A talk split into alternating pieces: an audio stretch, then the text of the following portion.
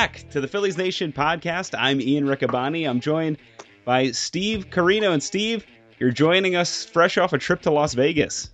Fresh off the trip, you know, I, I went out there for one reason, one reason only, and it's that that was to put my annual bet down on the Phillies. Okay, I was out there to work, but I, I still had to put my uh, my bet down for the Phillies. Yeah, well, of course, Ring of Honor had its 14th anniversary pay per view for the wrestling fans. Uh, of course, Ring of Honor and the stars of New Japan collided at Sam's Town Live, and uh, you can order the replay. But yeah, you you put down your annual bet in Vegas, and I have to ask you, what last week and the first week, the line was still at 65 wins. Did you see any movement? And if it was still at 65, did you go over or under? Well, actually, it ended up being 66 and a half. Whoa. So I don't know if like, you know, we got a little uh, traction with the the Phillies Nation podcast or or what happened, but uh, I think we did uh, we did pretty well. We got that number up a little bit, and I still went with the over because I believe that the Phillies will go either you know seventy and ninety two or seventy two and ninety. And so I went with the over. I put my five dollars down, and uh, and if I do win, which I believe I will, I will get a big nine dollars and fifteen cents back. Right. Well, you know, there was a couple of things that I saw. I think we might have influenced the line a little bit. Uh, Dave Szymborski of ESPN, he has a proprietary system he calls Zips. He put the Phillies at 68 and a half to 71 and a half. So he's a little more bullish on the Phillies too. And you know, you mentioned the great listeners of the Phillies Nation podcast. We have to thank them before we get any further. Uh, we appeared on the new and noteworthy section of not only the iTunes sports section, but also the very front page of iTunes. So thank you to everybody who's been listening and subscribing. Um, and don't blame us if you put a bet on the under and you lose, because we're telling you go over. Uh, this is not a betting podcast, so you know, gambling commission don't come after us. So, right, yeah. uh, you're, you're, saying bet at your own risk. at your own, buyer beware. Um, but yeah, so in Vegas, 66 and a half. That see that doesn't surprise me because a lot of the national writers I've been reading are actually uh, more more bullish as well on the Phillies. And during today's broadcast, you know, happy baseball day. The first major league spring game of the season was the Phillies in a grudge match rematch with the University of Tampa Spartans. Uh, their broadcasters were mentioning the kind of growing excitement around the Phillies this year. And it was great to see that, you know, it, there's just something about that first day. And I understand we're playing a college team and stuff like that, but it's that they're putting on the uniforms, they're going out there, they're playing nine innings, and it, it just, I don't know, man. It's like when gas goes down 15 cents, you get like that sense of everything's all right in the world for right now. So, you know, last year they, they suffered a, a, a huge defeat and you know it was embarrassing and it kind of you know set the tone for the year. But this year they bounced back with an 8 to 3 victory. And uh, you know it, anybody can the pessimist can say well you're playing a college team. Well you're doing this. It's all about momentum and experience and getting to this next level and you know defeating teams that you should defeat is going to help that confidence. Yeah, and you know there were some cool things. Um, you know, one of the things with Pete Mackanin, his first year, first full year as a skipper, he came out right up and said, "We want to win this game," and that was a little bit of a you know a different path than what we heard last year from Ryne Sandberg entering the season. Um, you know, Sandberg kind of treated it, you know, it's a college team, it's our first game, we'll get loose. Mackanin came right out and said, "We want to win this game." Uh, Jeremy Hellickson came right out and said, "We lost to these guys last year. We want to win this game." Um, Hellickson came out, you know, a major league veteran, former rookie of the year. You'd expect him to come out and have a good game against college kids. He threw nine pitches, got the first three outs. Nola looked good. Um, the only guy that, that didn't really look good uh, is Edward Mujica. Uh, little Oof. disappointing. Gave up th- all three of the the Tampa runs, uh, but Frieri looked good. All the other pitchers look good. Some offensive standouts. Herrera two for two, a run, RBI, stolen base. Knapp one for three with a two run single, a run, and a walk. And uh, Nina two for three, two RBIs, a run, stolen base. We'll hear more about him later, as uh, this is the infield edition of the the spring training Phillies Nation podcast. So we'll get to him very very soon. But last week, you know, we promised that we would uh, we would tell a George Bell story so, Steve, we yeah, well, I, George, but like I, am just you know I'm reading the notes here too, and I, I, get infuriated when I see the name George Bell. So I apologize for that little that little pause there because I, I, I a lot of curse words came to my my mind right away. George Bell's on my list. Now let me set the stage.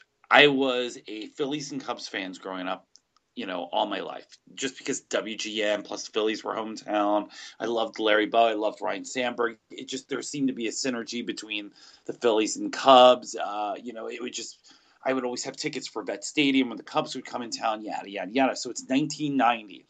I happened to be in Pittsburgh for this for this weekend. And for the life of me, I can't remember why I'm in Pittsburgh. I'm 17 years old. I'm in Pittsburgh. And I'm staying downtown and I'm at this hotel. And I noticed all this luggage in the in the front. And I see these stickers, and they're all Cubs stickers. Right? And I'm like, get out. The Cubs must be in town. So, like a 17 year old kid, I asked the the front desk. I said, "Sir, are the Cubs staying here?" They're like, "Yeah, duh." so all of a sudden, I start seeing people come down. The first person I see is George Bell. Now, George Bell had signed with the the the Cubs as like a, a major free agent signing, coming off uh, so, some great years. Mm-hmm. Uh, with I want to say the Blue Jays, correct? That's or was correct. it the White Sox? Yep. Mm-hmm. So I was excited. I'm like, wow, George Bell, blah blah blah. And I would say there's me and probably three autograph seekers who actually knew that the team was there.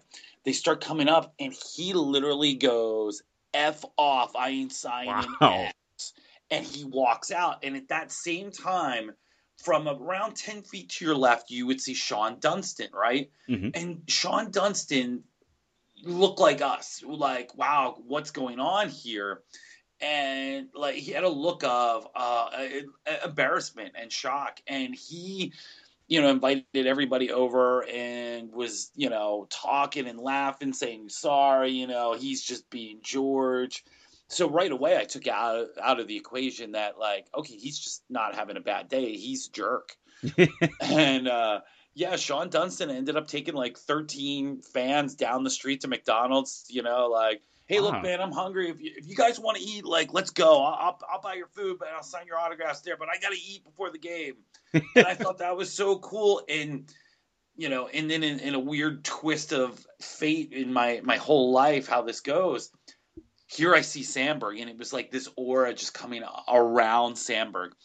And he like I I swear we meet eyes. I, am sure if you asked him, they're not, but we meet eyes and I this is my chance. There is nobody around. I go to make a beeline for him, and I hit my pelvis into the side, uh, like you know like a part of the table stick out, yeah. like it clotheslined me and like literally knocked me down. Like I go to a knee and I pop back up, and by that time you know, people are all over him. And like he gives me a look like, sorry. and like, but these are things that I probably made up in my mind over the last 25 years. But yeah, so, but this is how I remember George Bell, and it really turned me off. And it, it's something that I, I really, you know, I took to heart at, when I became a professional wrestler was not treat the fans like, like jerks. Even if they're being jerks, you, you can ignore them, you know, or, or, you know, just say, hey, like, why are you treating me like this? But right. yeah, George Bell just what a jerk. What a jerk. I am so glad that the Phillies accidentally did not protect him. Yeah, yeah, and that's that's where we're going to tie it back into the Phils. You know, he's he's probably one of the best almost Phillies. You know, there's a couple there's a couple Phils that got away. You know, Fergie Jenkins is one. You know, he in the trade that with Larry for Larry Jackson uh, to the Cubs. You know, Phillies Cubs connection there. But um, you know, George Bell, he was he was in that. You know, on the in the farm system in the 19 in 1980 was let go in between 80 and 81 because they had a stacked outfield. They had Sarge, they brought in Sarge, they uh, had Gary Maddox, Bake McBride, and they had Lonnie Smith, Greg Gross, and Dick Davis in the wings. So George Bell was expendable. Of course, he goes on to win an MVP and is a jerk. so allegedly, real jerk. Allegedly. Well, well, allegedly, I'm telling a true story, pal. Right. Well, I was I was kind of a jerk. So we we promised uh, we promised some some things that didn't make Phillies Nation TV uh, last week as well, and Um, one of the things was me being short sighted and me almost being a jerk. I proposed a Delmon loss weight loss Delmon Young weight loss challenge. Um, Delmon Young was in the news last week. Uh, another former Philly, not doing good things. Of course, he's has his run-ins with the law seemingly yearly. And one, yearly, one of the things that's, that's, that's just being kind, right? but one of the things that I proposed for Phillies Nation TV that didn't make it, uh, I wanted to do. At the time, I was a little plumper, and so was Delmon Young.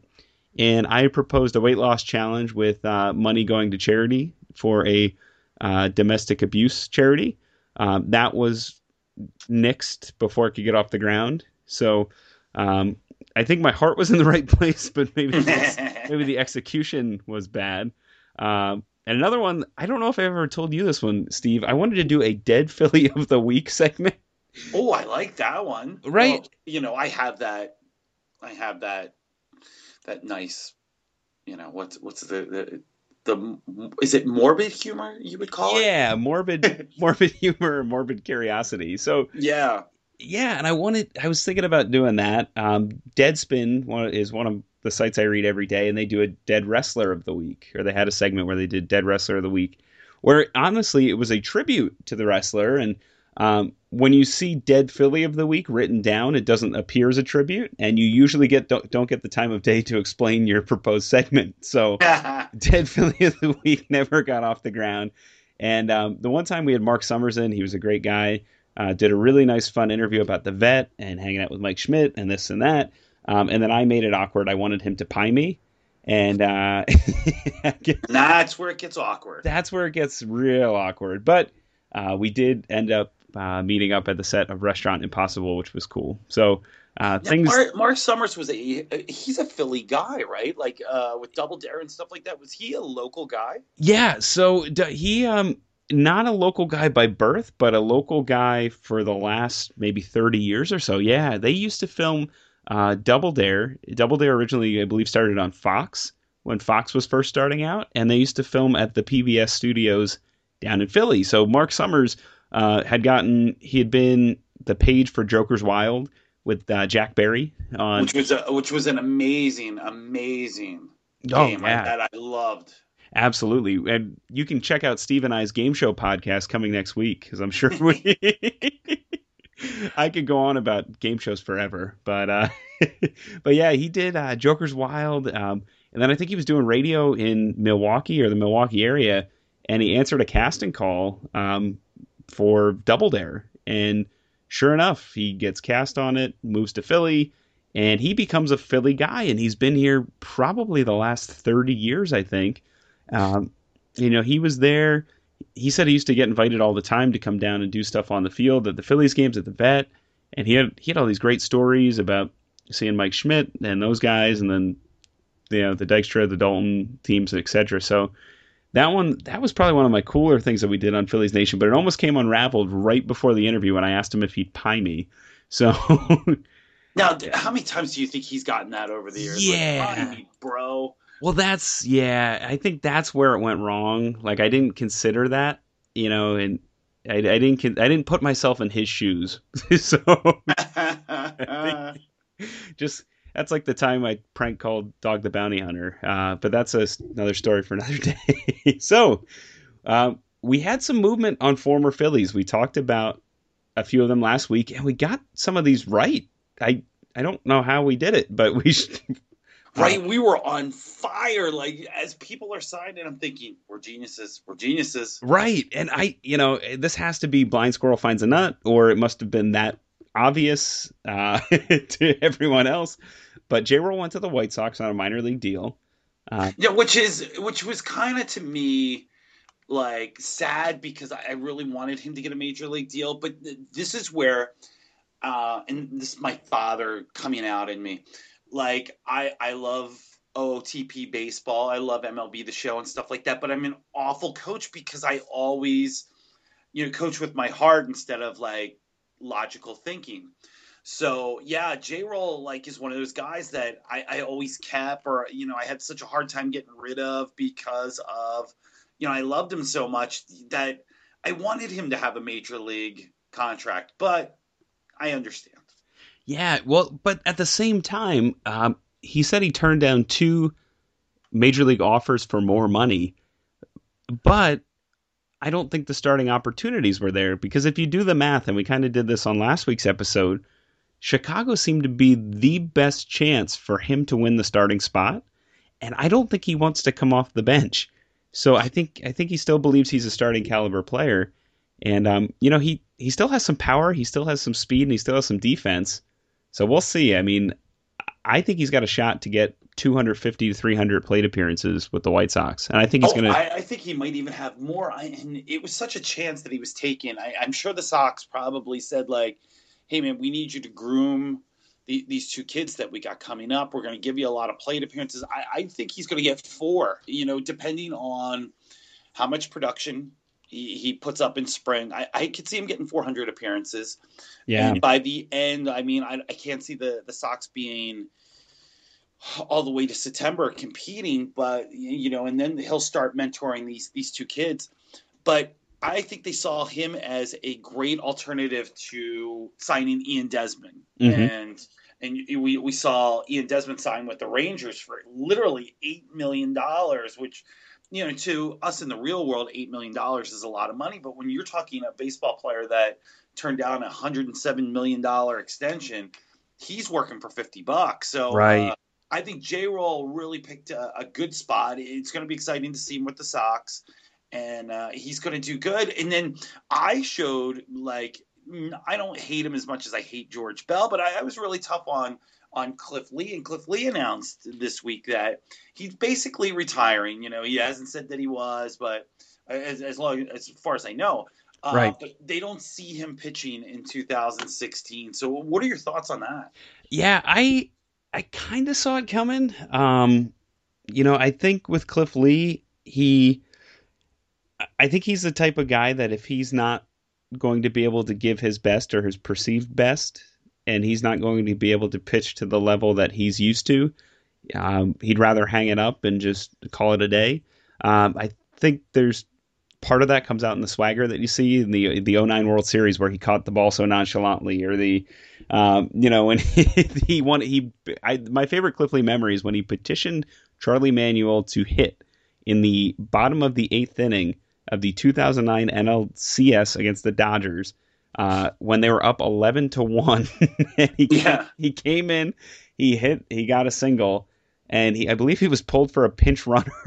so I mean he you know he's a guy who who always did things kind of on his own terms, and I think that fits you know personality wise for for Cliff where I think if he if he can't do it to the best of his ability to be one of the top pitchers in baseball, it's no longer worth his time. And you know he's getting paid twelve point five million dollars, which according to our good friend Corey Seidman is the largest buyout in the history of Major League Baseball. So he's doing okay. You know he's going to make some money this year. Yeah, can you imagine sitting at home and going, yeah, what am I going to do with my $12.5 million to just sit here and do absolutely nothing? And it just, oh, it irks me. I wish he would have just, I don't know. I, I, I guess, you know, that's what they fought for for so many years with the, the union and, and cheap owners and stuff like that. But the fan in me says, give it one more shot with the Phillies. If it doesn't work out, then take your 12.5 million and go.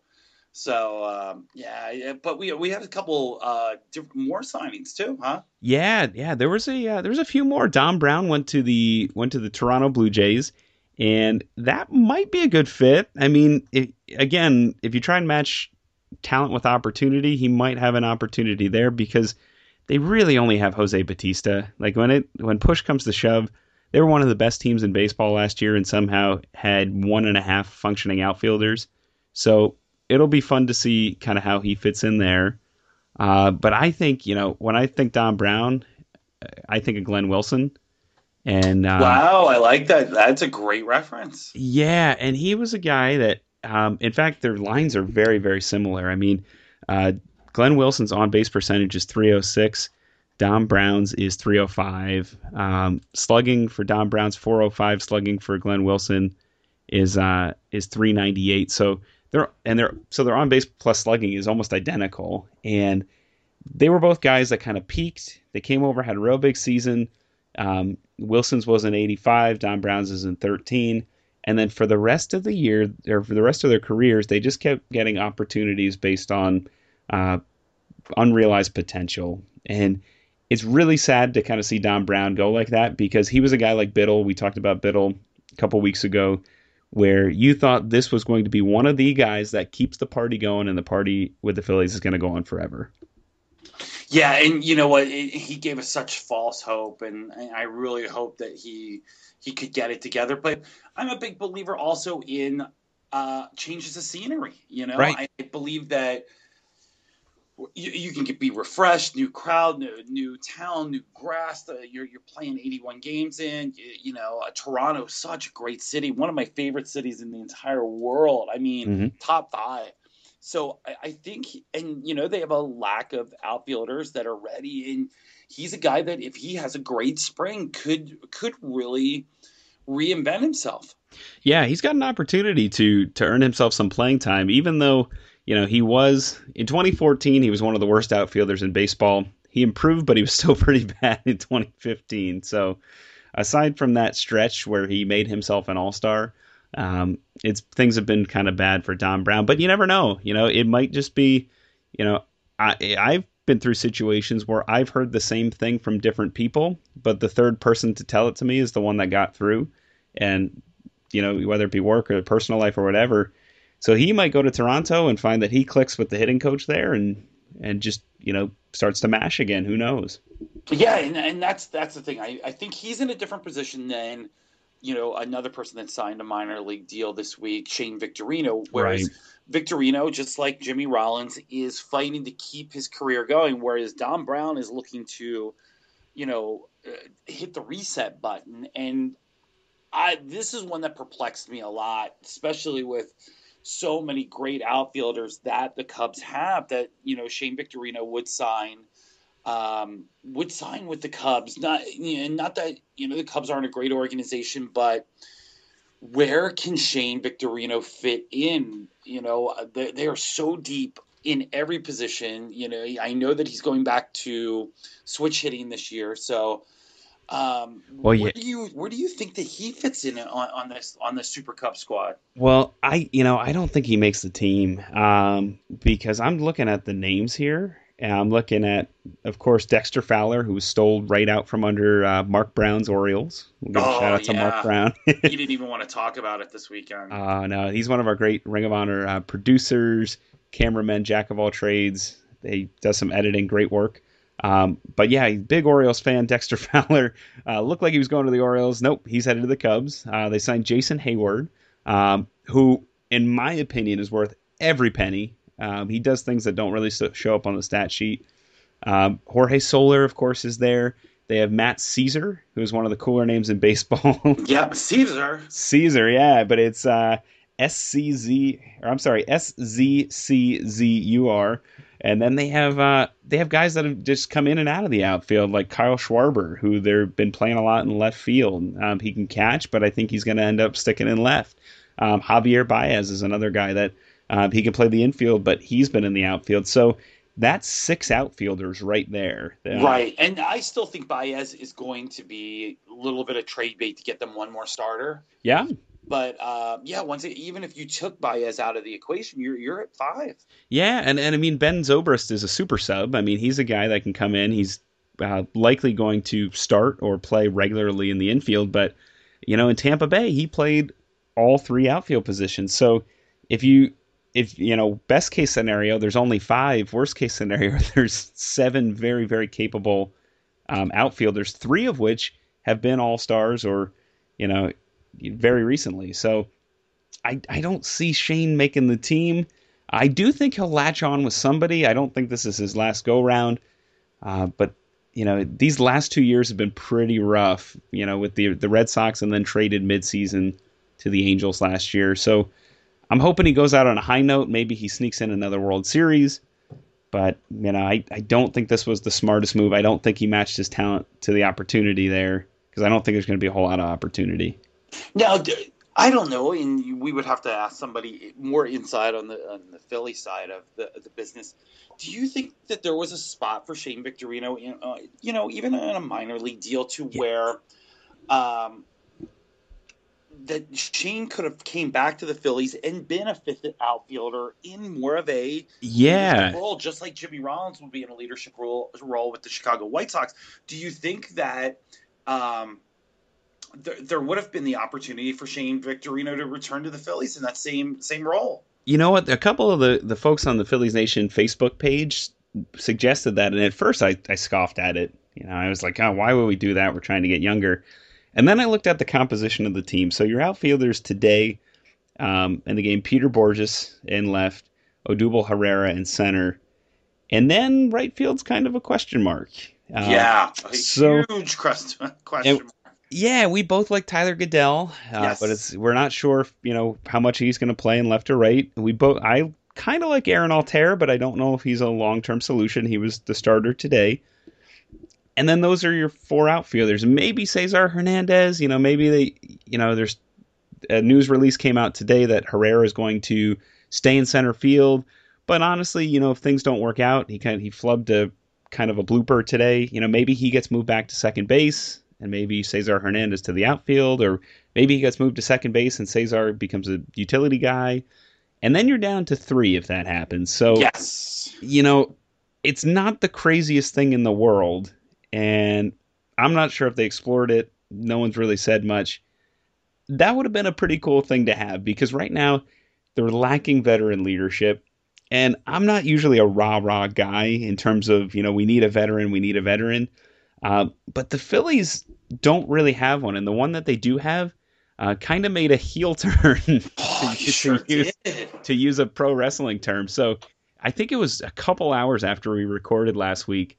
Uh, Ryan Howard, who's definitely um, the most veteran player remaining on the Phillies, uh, he came out and he said some interesting things. Now, heel turn uh, for the fans who might not know, for the listeners who might not know, is some wrestling jargon that essentially that means you become a bad guy. And, a villain. Yeah, you've become a villain, and there's no better person to talk about this than you, Steve. So, yeah, he he turned his back on the the fans, kind of. He said some interesting things. He referenced his money. He referenced the problems he's having with his family he essentially said, I'll go back to what I said about Marc Summers. He said, You essentially haven't walked a mile in my shoes. To the fans, the coaches, to kind of an unnamed, untargeted target. So, what do you make of this? This was kind of strange at a time that the Phillies need a leader. Well, he, yes, and this is the this is the the the bite that celebrities have, and with sports it can be even worse because there's a lot of what have you done for me lately mentality. And I, am going to give you a example from a very lower lower lower lower level. You know i have 43000 followers on twitter. Every once in a while you get the the the joker that you know craps on your wrestling ability your body what have you done for me lately? You're late you've been lazy in the ring and stuff like that. And you get to a point where you don't want to hear it anymore. And it's not going off on every fan. And you you really want to call out the person by name and this and that but you just kind of go off.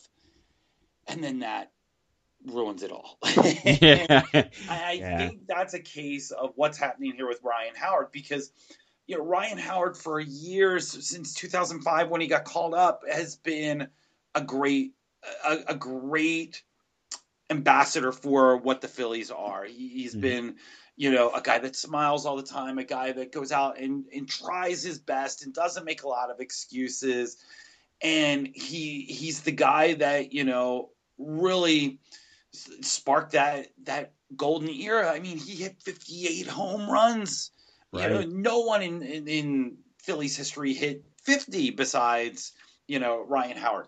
So mm-hmm I see where he's coming from. It was just one of those times when that should have been a conversation in his huge house with no one around, maybe to one of his buddies. but it shouldn't have been something public because he is on that downswing. He's not hitting left hand pitching. He's making $25 million this year with a $10 million buyout next year where he's going to, if I look at him as a 228, 22 home run, you know, 75 RBI guy this year. But a lot of those RBIs aren't going to matter if we're down six to one, you know? Mm-hmm. Um, he's going to have to take this beating and that that's what happens with celebrities and social media and all that stuff so um, it, it's just one of those things that i feel it but it, it doesn't make it right yeah and it's tricky because he's he gets a lot of flack and i'm certainly guilty of being extra hard on howard because it was frustrating seeing the Phillies kind of collapse and seeing this guy with a huge salary. And of course, it's not your money, so and you're not the person who's on the team that's collapsing. So it's very, very easy for someone like myself, who's an outsider, to be hard on Ryan Howard. And some of those stats, some of his stats certainly, you know, warrant that just from a fan's perspective. I mean, I'm looking at Fangraphs right now from 2012 to 2015. Howard was 37th out of 43 qualified first basemen in batting average. In on base percentage, he was 42nd out of 43. And then in slugging, he was a little bit better. He was 29th out of, out of 43. Um, but those are numbers that, you know, just when you're looking for some hope and you're looking for things to turn around and you're still trying to hold on to the, the glory years as a fan and as an observer, those are things that are really tough to reconcile, um, particularly with the high paycheck. Now, we're not the one that gave him the extension. And if somebody put a paper in front of me that said, hey, we're going to give you $25 million, all you have to do is show up yeah, you know, I would sign that. I would sign that absolutely. But it, it was interesting to see. You know, I got to give him credit in one in one respect. It was it was interesting to see him to start to see some cracks a little bit because he's handled himself so well. In, in, he sure in, has, and I think that's uh, one of the reasons that it, it it hurt fans to hear like him talk like that because hey, where did this come from? Right. He he's not a guy that complains. Yeah, and I and I think there was a lot of reading between the lines, and I think he was very smart in terms of what he said because if you read the transcript, it doesn't come off as bad as if you kind of when he you know what came out of his mouth and it wasn't anything like you know Brian Pillman in 1992 the fans can go you know blank. But it was it was it was kind of like hey you know I'm I'm me put myself in you know put yourself in my shoes. I've had some stuff go down. And you know again should he have maybe saved that for his buddies? Yeah, but at the same time, I got to give him credit because he's probably been the most criticized athlete in Philadelphia, probably in the last four or five years. So, you know, kudos for him for, for saving it this long to let off some steam. But he's a, you know he's a great pick to start our infield preview. But before we do that, I just want to give out a shout out to our two sponsors. We have two sponsors, Steve. Now that we're we're on the the front page of iTunes. So I love it. I love it. Hey, keep coming. You know, email Ian. You know, he'll give you his information. We'll get the sponsored stuff. We'll wear your stuff. Uh, you Absolutely. Know. I mean, it's a podcast, but you can take us as honorable guys. Right now, I have my Kilstein Kill shirt on, my Phillies pajamas. There you I'm go. Ready to go. Yeah. Well, our first sponsor. Speaking of stuff you can wear, I have some great shirts from this place. It's Shibe Vintage Sports. They're at 137 South 13th Street in Philadelphia, in between Sansom, Sansom and Walnut. And uh, Brian Michael is our guy down there. He's got some great vintage apparel uh, for all your Philadelphia sports teams, including some cool stuff from the Philadelphia Stars, which were nice. the USFL team. Yeah. And uh, he's got some cool stuff uh, regarding Spectrum merchandise, stuff like that. He hooked me up with some cool shirts. And my favorite stuff down there is the Philadelphia A's apparel. So he's got some cool stuff, uh, Philadelphia A's wise, all licensed, um, et cetera, et cetera. So go down and say hi to Brian for me, 137 South 13th Street in Philadelphia. Um, you can find him on the web at shibevintagesports.com. They're hooking us up with some great web support for this podcast as we grow. And then, of course, the other sponsor, we couldn't do this without the 100 greatest Phillies of all time, as written by me and Rick. Yeah, yeah uh, thank you so much for making that the um, one of Amazon's number one baseball hot new releases for 2015. I'm extremely flattered by the support. And we're taking the money that we made from that, putting it right back into the podcast to deliver this each and every week for Phillies Nation. So go to Amazon. You can type in 100 Greatest Phillies. You can type in Phillies Nation. you'll find it. It's the only book by Ian Riccaboni, uh, edited by my mother-in-law Barbara Morris, and with contributions from CBS 3 sports anchor Pat Gallen. So you definitely want to check that out. You can buy that today on Amazon, and you'll want to read that because it's got a couple. Uh, it's got Ryan Howard on it in it, so you can read. Uh, you can read the entry on Ryan Howard, who's right. Yeah, it's a great book. My my brother-in-law. Um, my brother-in-law Dan is a huge fan of your book, and uh, when we go to spring training in a couple weeks, he, he's actually going to take it with him, you know, for the ride and stuff like that. So, yeah, you definitely want to pick up that book. Awesome. Well, yeah, there's there was a couple of guys in the book uh, who were in the infield. They're no longer with us. So this year, the well, they're, of course they're alive. They're not dead, but right. Uh, that's a, that's a that's a, that's for another segment. right? Yeah, that's the dead Philly of the week segment. but the oh, jeez, the uh, we talked about Ryan Howard, so we'll stay on first base. Um, his competition, I think he's the incumbent, but today, uh, the first game of spring, we saw Darin Ruf uh, get the start. Uh, he had a real nice pick in the infield, and he's a little bit better than Ryan Howard defensively. Uh, not much, but he's got a little bit more mobility. and uh, you know, he there's been talk. You know, Pete Mackanin, unlike Charlie Manuel, unlike Ryne Sandberg, has openly acknowledged that it might be a smart idea to platoon Howard and Ruf. So I just wanted to throw that out to you, Steve. What do you think about maybe? Uh... Uh, to, to me, I've been waiting for Darin Ruf to to jump out and hit those home runs like he did in Reading. And once again, he's put in a spot to where he's not going to be a full time guy. And I believe that he needs to be a full time guy to get that full potential. And, you know, some players need that. They need that confidence, knowing that they're going in every day with the job. Having him as a, as a platoon is just right now. I, I get it too. I get it because Howard's still going to hit the right handers, but defensively, maybe he comes in in the eighth inning on, on days that Howard starts and stuff like that. But I think if if we're going to pull off the band aid with Ryan Howard and platoon him, we're going to pull off the band aid and try and trade him, mm-hmm. get something. You know, whether we the the Phillies give half his salary away, seventy percent of his salary away. I think Darin Ruf to be successful needs to be in that starting lineup 150 times a year. Well, yeah, and uh, Ryan Howard, despite only having one year left with a ten million dollar buyout, he was uh, he appeared at number eleven on ESPN's worst contracts in baseball. they uh, they estimated that the Phillies would need to take on ninety percent. Oh, yeah. So they're look they think Ryan Howard's about a three and a half million dollar player right now. Between oh, so who takes that? Like, yeah, who's the first person that says?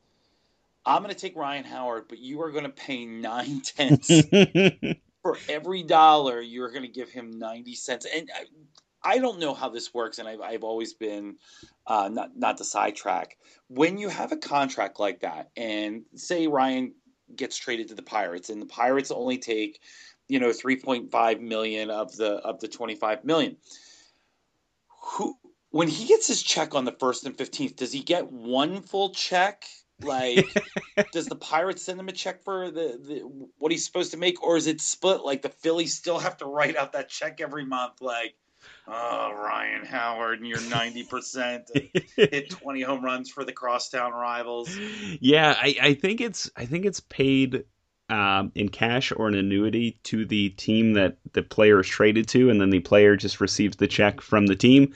Okay. But, but like Pawn Stars, I do have an expert. So I will ask I will ask my friend uh, Eric, who is very, very, very well versed in contracts and things like that. So maybe next week we will get you a definitive answer for that. That's a great question. I never thought about that. Yeah, I, I always think of that. I'm thinking like, wow, you know, what's what? Where does the uh, where does it go? yeah, no, it's uh, huh. That's kind of puzzling. I've never never considered that, but yeah, I think Ruf. I'm along the same lines as you. I think he could be a more productive player than Howard. I think for him to get rolling, I think he's 28 or 29 already. But I think even in that late stage of development, I think he's a better player right now than Howard is. Um, we'll move to second base. We already briefly mentioned Cesar Hernandez. Um, last year, he did okay. I mean, He hit 272. He was 13th in batting among major league second basemen with 14 plate appearance, 400 plate appearances or more. Ninth in on base percentage, which is actually pretty good, and then just 23rd in slugging. So we know he's not going to hit for a lot of power, but he's got the ability to get on base, and once he's on base, he's shown that he can steal at a pretty good clip. He had 19 steals. I think this is pretty much his to lose or his to keep. Um, really don't see much competition out there. Yeah, I'd see. I was I was really happy when they picked up Darnell Sweeney. I, I thought that Sweeney was um, was good. He, I, I think he had a good first game. He came in, and mm-hmm. you know right away I was a Sweeney fan. It was the Scott Meningsoff all over again.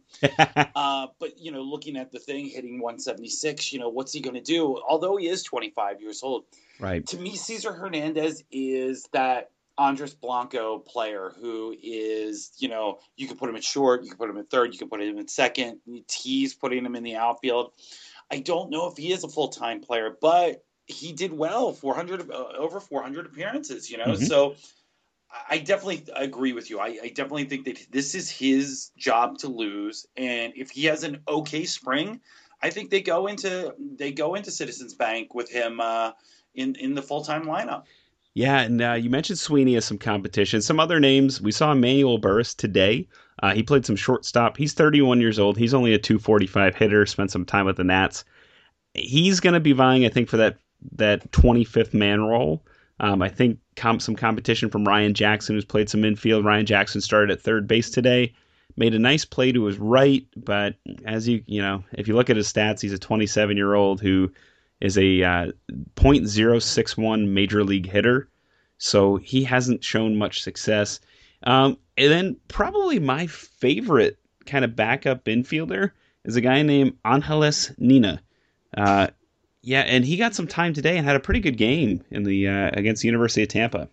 I, I love the name, you know, and I, I love that Pete Mackanin's going to give these guys a shot to uh, to try and win win spots because it's anybody's ball club. We're we're a rebuilding team. We're throwing a lot of poop against the wall, seeing what sticks. And uh, Nina, you know, 290, 327, 399 slash, uh, you know, that, that's good. I mean, that's you're you're talking. What was he? He was in Albuquerque, right? Okay. Yeah. Yep. He uh, and uh, you know, so you know who who knows? He might be the 25th guy. So uh, I'm interested to see what what happens there. Burriss is you know a 245 hitter, but what happens? Ryan Jackson, 27 years old. I don't know. I don't know. You know, Burriss is 31. I don't know. I, would rather spend more time with Nina and, and, Sweeney right now, trying to develop them once they're 27, 28, and see where they go. Yeah, I think Sweeney. I think Sweeney would definitely benefit um, from some more playing time in Lehigh Valley. I think he could carve out a nice role. Uh, he was kind of a super utility man toward the end of the last year for the Phillies after they got him in the, the Utley deal. But I think Nina's a guy who's ready to go right now. I think um, he's kind of paid his dues, so to speak, and he's um, he spent two years in AAA, one with Colorado Springs, and then when Colorado Springs moved their AAA team to Albuquerque, he did very very well. He hit 300, uh, 330 on base, 402 slugging. Um, he's a guy who can steal some bases. He plays good D from the scouting reports that I've read. Uh, and I think he could surprise some people. I think he could be the 25th man um, and back up Cesar uh, at second. But I think Cesar will be the, the starting second baseman. So we're in agreement there. How about shortstop?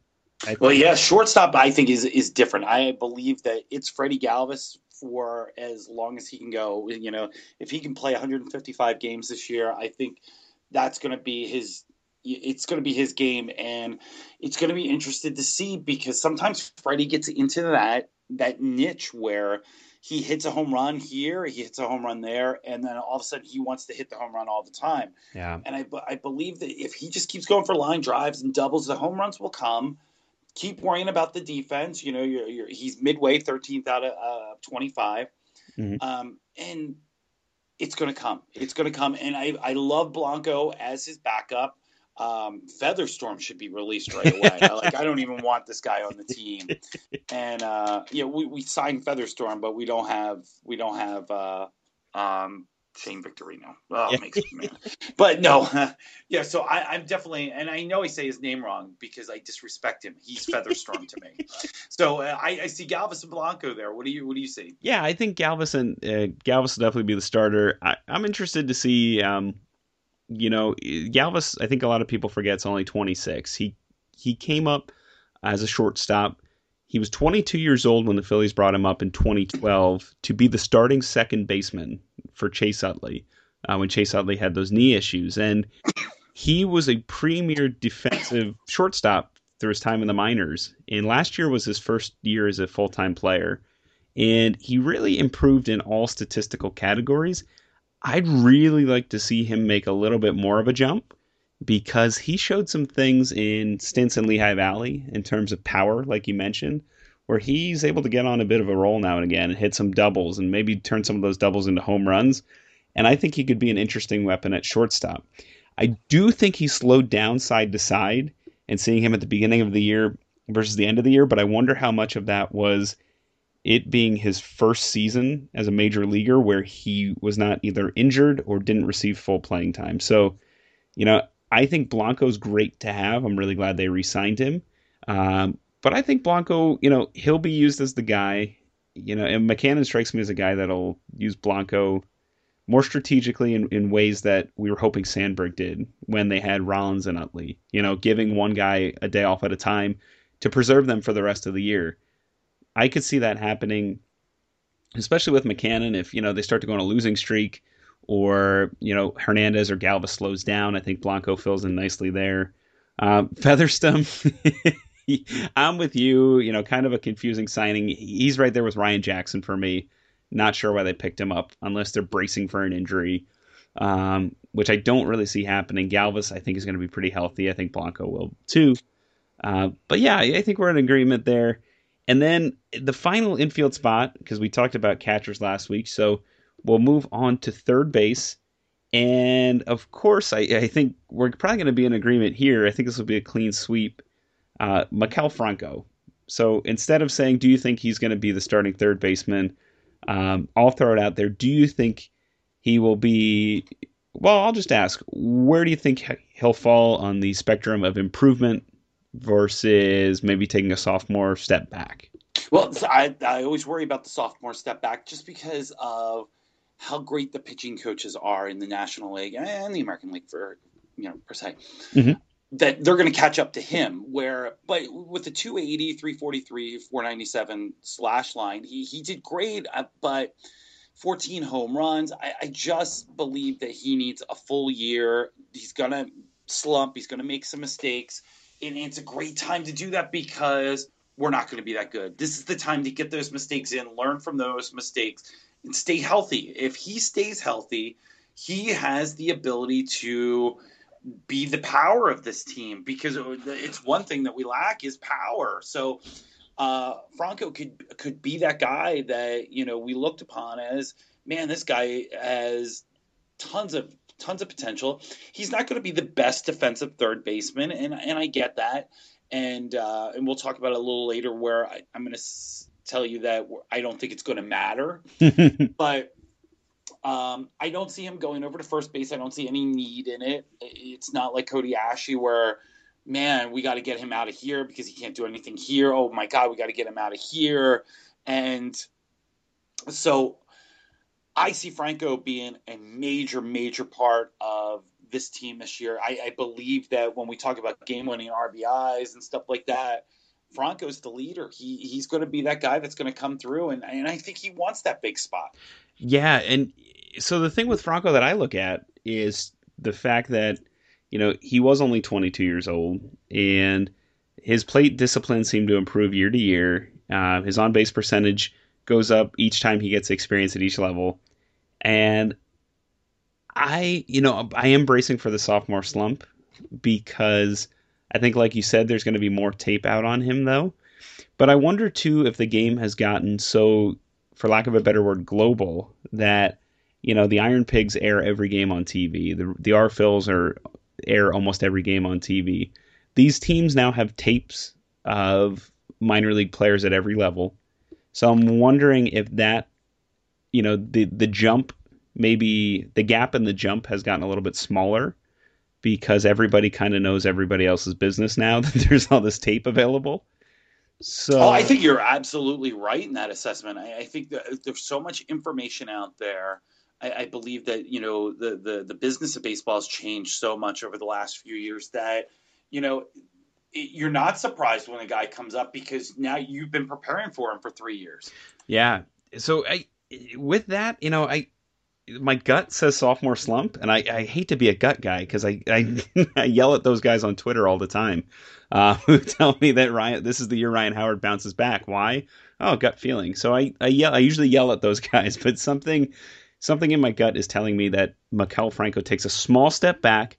We see a lot of the mistakes that you were talking about, but ends up having a pretty good year. You know, I think maybe he ends up last year he hit 280, maybe this year he he hits 270. Um, his on base was 343. Maybe he goes back to 335, but maybe that slugging percentage goes up to 520, and maybe he hits 20, 25 home runs. Um, I think he got a little lost last year because last year's rookie crop was amazing Bet- between Kris Bryant, Kang, uh, Joe Panik. Um, so many great rookies just in the National League alone.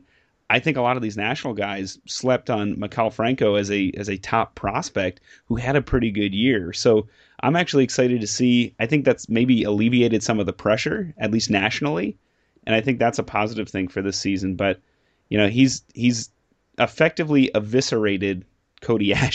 I don't know what the heck's going on with him. I mean, right? Is just a man without a without a spot. You, yeah, you know, and what do you do? You, you, what do you trade him? What do you get for him? You know, can he, can't play third, he can't play left, he can't play right field. He's going to take some grounders at 1st mm-hmm. What what can you do with this guy? And I like this guy. Like I, I believe that if he could get it together, he could be a 255, you know, 270 player.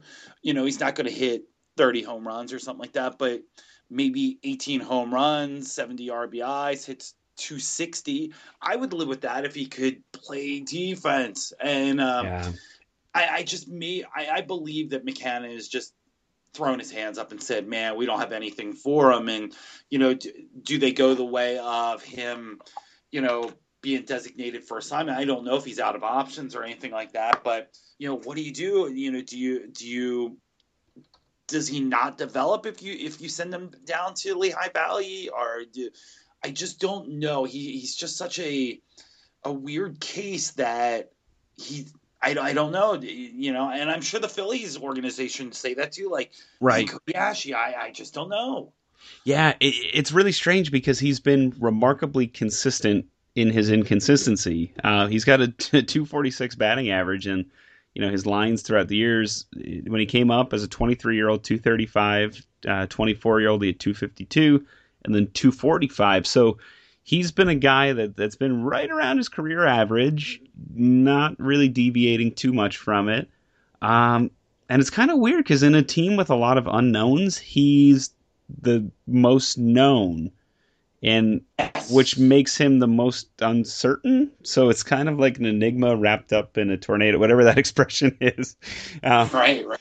Yeah, so I don't know what I don't know what to do with him. I mean, I know he missed today's game. We're broadcasting February 28th uh, with an oblique, according to RotoWire. So, you know, I'm, I'm not sure. And I think the longer he's out and, you know, spring, I think the, the more opportunities he misses. So, yeah, more out of sight, out of mind, I think, with him too. And right. It's just a shame to see. And with this team being so overhauled, he could just be a victim of this overhaul too. Yeah, you know he's only you know he's only 25 years old. Um, he does have, I believe, I think he has two options left, but he will be arbitration eligible next year. So those are certain things to keep in the back of your mind with Asche. I believe they can option him down this year if they want or need to. Uh, but you know he's been a regular since mid 2013, so you know best of luck to Cody Asche as we head into 2016. Uh, Good luck, sir. Yeah, so you we'll take it back to uh, you know you were in Vegas, so I compiled a couple quick over unders for you to uh, to end today's podcast before we get into the trivia. So uh, I'll throw these out real quick to you because I know we're running up against the wire here. Uh, over under for Ryan Howard, I set it at 20 home runs. What do you think? I'm going to go with the over, but Ooh. I don't believe that he will be doing that in a Phillies uniform. I'm going to go the uh, compulsive gambler route, say under, and I'm going to say a hair under at 18. Wow. Yeah. I, I like that. I, uh, let's see. Uh, Maikel Franco. We'll go. Uh, we'll go 30 home runs for Maikel Franco. Ooh, that's a tough one. Um, if You- he stays healthy, he's going to get close. I'm going to go under, but I'm not going to go under by much. I'm going to say if he stays healthy, 28 this year, Ooh. Um, because I don't think he has enough protection. The- They'll they'll pitch around him. Yeah. Uh, if he's hurt, 18. Okay. So I think he's going to be over. Um, I think. I think the on the batting average and on base is going to go down. I think the slugging is going to go up. I think he's going to make some young guy mistakes and look for the homer. So I'm going to say that, you know, I think he's going to go slightly over 30. So yeah, interesting. We were we were agreeing on everything, and now we're kind of we're back and forth with these. Well, how about how about this one? J.P. Crawford, one of the top prospects in baseball, gets called up before September 1st. Now, this is what I was talking about a little bit earlier when I said it's not going to matter that Franco is not a great third baseman. I believe that if Freddie Galvis comes out the gate and is hitting 285 with 16 home runs by July 31st, Freddie Galvis is going somewhere. And Interesting. they'll call up J.P. Crawford um, before September 1st. They'll call him up eh, right in August and let him finish out the year where he, his defense will overshadow Franco's and he's going to be good. I believe Crawford gets the call up on August 1st, not September 1st. What about you? Wow. So yeah, you just triggered a whole bunch of cool thoughts through my head. My my mind is kind of blown because Galvis, if he gets off to a hot start, would actually be quite the trade commodity because he's Mhm. got a number of years of team control left in a league that's kind of slowly uh, being, you know, devoid of shortstops. So you just kind of blew my mind, Steve. But I, I'm gonna say, I'm gonna say under uh, or I'm not under. I'm sorry. I'm going to take the after September 1st. I think he will get called up. I think it's going to be sort of a thank you call up, and we've seen we've seen it now and again. You know, even with younger teams. So the the 2007 Phillies and 2008 Phillies, they called up some younger guys. Um, you know, who had great minor league performances. One that jumps out at the top of my head in 08, I remember Lou Marson coming up. Mm-hmm. Um, he had a- Catcher. yeah, the catcher. He had a really great year in the minor leagues.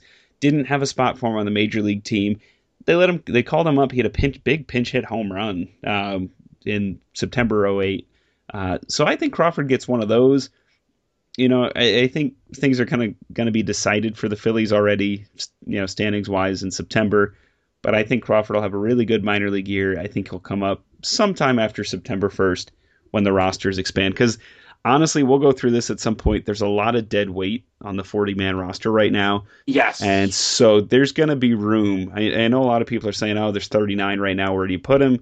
There'll be room. You know, there'll be guys that, you know, here today, gone tomorrow kind of thing. So we saw the roster churn last year quite a bit. Uh, I think they use 51 or 52 players. I think we'll see less than that, but I, you'll see guys get shuffled in through. Now, do, uh, going with your theory that they'll call him up after September 1st, now, do you think that's a, a service time issue? Yeah, Oh yeah, absolutely. So I, I think you know there's definitely benefit in you know doing the September first deal.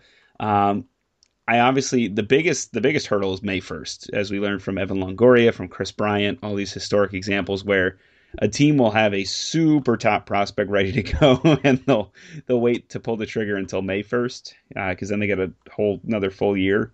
Um, but you know they get the freebie if they if they give uh, Crawford the call up after September first. So yeah, I think I think they'll do that. I think Klentak is is kind of hip to that, whereas in the past the uh, the previous regimes might not have been. So so absolutely, yeah, and that's that's a great point too. I think I think a lot of the fans that want to see Crawford right out of the gate. Uh, you'll get another full year out of him if you wait until after May first. So, and that's the thing we're we're building for this you know we're we're building for the, the the next golden era so you know going with that going with my theory of the service time Mhm. Um, I I think if Galvis has such a great you know has, has such a great first half and you know they can get two pitchers, maybe a, a good number four starter. You know what what do we do here? We can get a back of the the um, back of the bullpen arm for for Galvis. I, I, I believe that they'll they'll take the chance. So it should be interesting. Now you have here Cody Asche and Darin Ruf having 200 plate appearances apiece. Now, what what do you think of this? Since we we've already talked about both of these guys, what what do you think happens here? Yeah, so I'm actually going. I'm going under on Asche. I still think, as we mentioned in a previous podcast, I don't think he breaks camp with the Phillies. I think he's a guy that either gets moved or shuffled. I'm going under for Asche. I said the same thing about Darin Ruf, but I'm going to go back on that. And I'm going. I've changed my opinion after seeing what's been in in print from Pete Mackanin.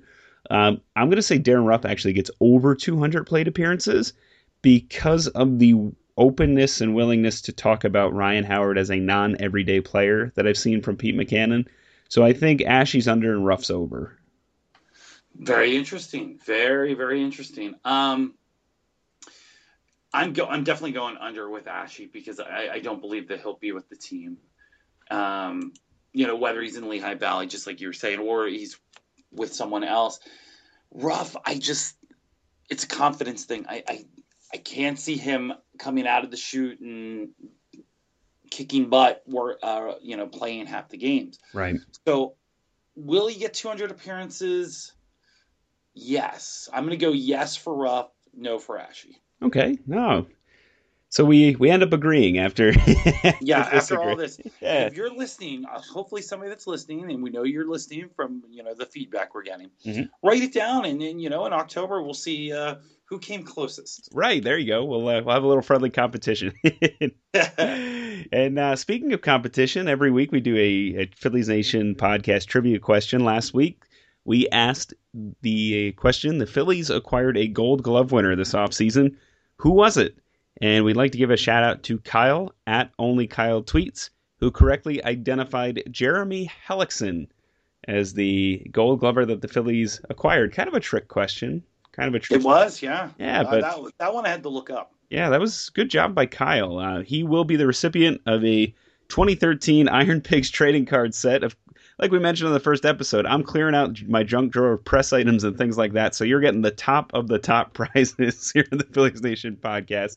Uh, it features Philippe Aumont, and uh, it features a trading card of the Iron Pigs trainer, who uh, very uh, you know I believe that's his rookie card might be valuable. So we're gonna might be. So we're gonna get it. We're gonna get a uh, get in touch with Kyle, let him know he won, and send that out this week. Uh, and then this week's trivia question, Steve, is uh, is kind of interesting. This is one of my favorite players. He's kind of those one of those weird oddball guys. So uh, we're going to receive a special Phillies Nation prize, something out of the the uh, media gift junk drawer. We're looking for what key starting pitcher on the 2007 NL East winning Phillies gave himself the nickname the Real Deal while with the Minnesota Twins. Wow. Okay, so that's a, that's a good one there. So wow, it was with the Twins. Because yeah. when I first read it, I had somebody in mind, and then I had to I had to erase it. So that's a good one. What key starting pitcher on the 2007 National League East winning Phillies gave himself the nickname the Real Deal? And you know that that's going to be good, man. Where uh, these these these trivia questions are getting harder and harder every week. Yeah, well, we got to make them work for uh, make them work for the goodies, and I think. Uh, I think soon we'll be giving out copies of the 100 greatest Phillies of all time. So stay tuned for that. You know, I'm getting a getting a shipment in from uh, from the fine folks at Amazon. They're going to send some over. We're going to give those away. And uh, but yeah, so this week that's the question. And you know, Steve, we've been getting a lot of great a lot of great feedback, and certainly the fans can send in more. How can they get a hold of you? Well, you can tweet me at King Corino. You know, that's uh, that's uh, the, the best place to get me. Or, you know, go to my website, worldofcorino.com. I'll be starting my base brawling blog this week now that we'll be playing live games. You know, uh, by the time you listen to this, we'll, we'll probably already be into um, the Phillies are playing Toronto tomorrow, so I'll be trying to watch that one on MLB.tv if it's on, or I'll, I'll find some way to watch it. You got to watch it, right? Absolutely. Uh, so, uh, you know that that those are the ways to get a hold of me. How do how do we get a hold of you? Yeah, I'm at Ian Riccaboni, which is kind of tricky to spell. It's I A N R I C C A B O N I. And uh, yeah, that's that's the best way to get a hold of me. And uh, you can always find my my book, The 100 Greatest Phillies of All Time, on Amazon. And Steve, I want to give a plug. I just watched your brand new DVD from Ring of Honor, and it was fantastic. You did a uh, a pretty amazing interview, which I think was with Mark Brown, who we gave a shout out to earlier. Oh, absolutely. Yeah, it's over 90 minutes. I think he asked one question and I answer it for 90 whole minutes. so, yeah, so uh, yeah, you can pick that up at rohwrestling.com. It's got 15 matches. If you don't like my style, hey, Kevin Owens is on there, Daniel Bryan's on there, Seth Rollins is on there. Jimmy Jacobs. There's a whole bunch of uh, good stuff on there. So, yeah, pick that up. ROHWrestling.com. Yeah, and you can see uh, you can see Steve's best friend, Mr. Wrestling Three, every Wednesday night on Comet, uh, calling the action for Ring of Honor, and also locally here in Philadelphia, WMCN uh, broadcasts 11:30 p.m., which is channel 44. Uh, check your local listings for the HD channel on that. And for another week of Phillies Nation podcast with some some baseball action going, Steve. This has been uh, Ian Riccaboni for Steve Corino. We will see you next week.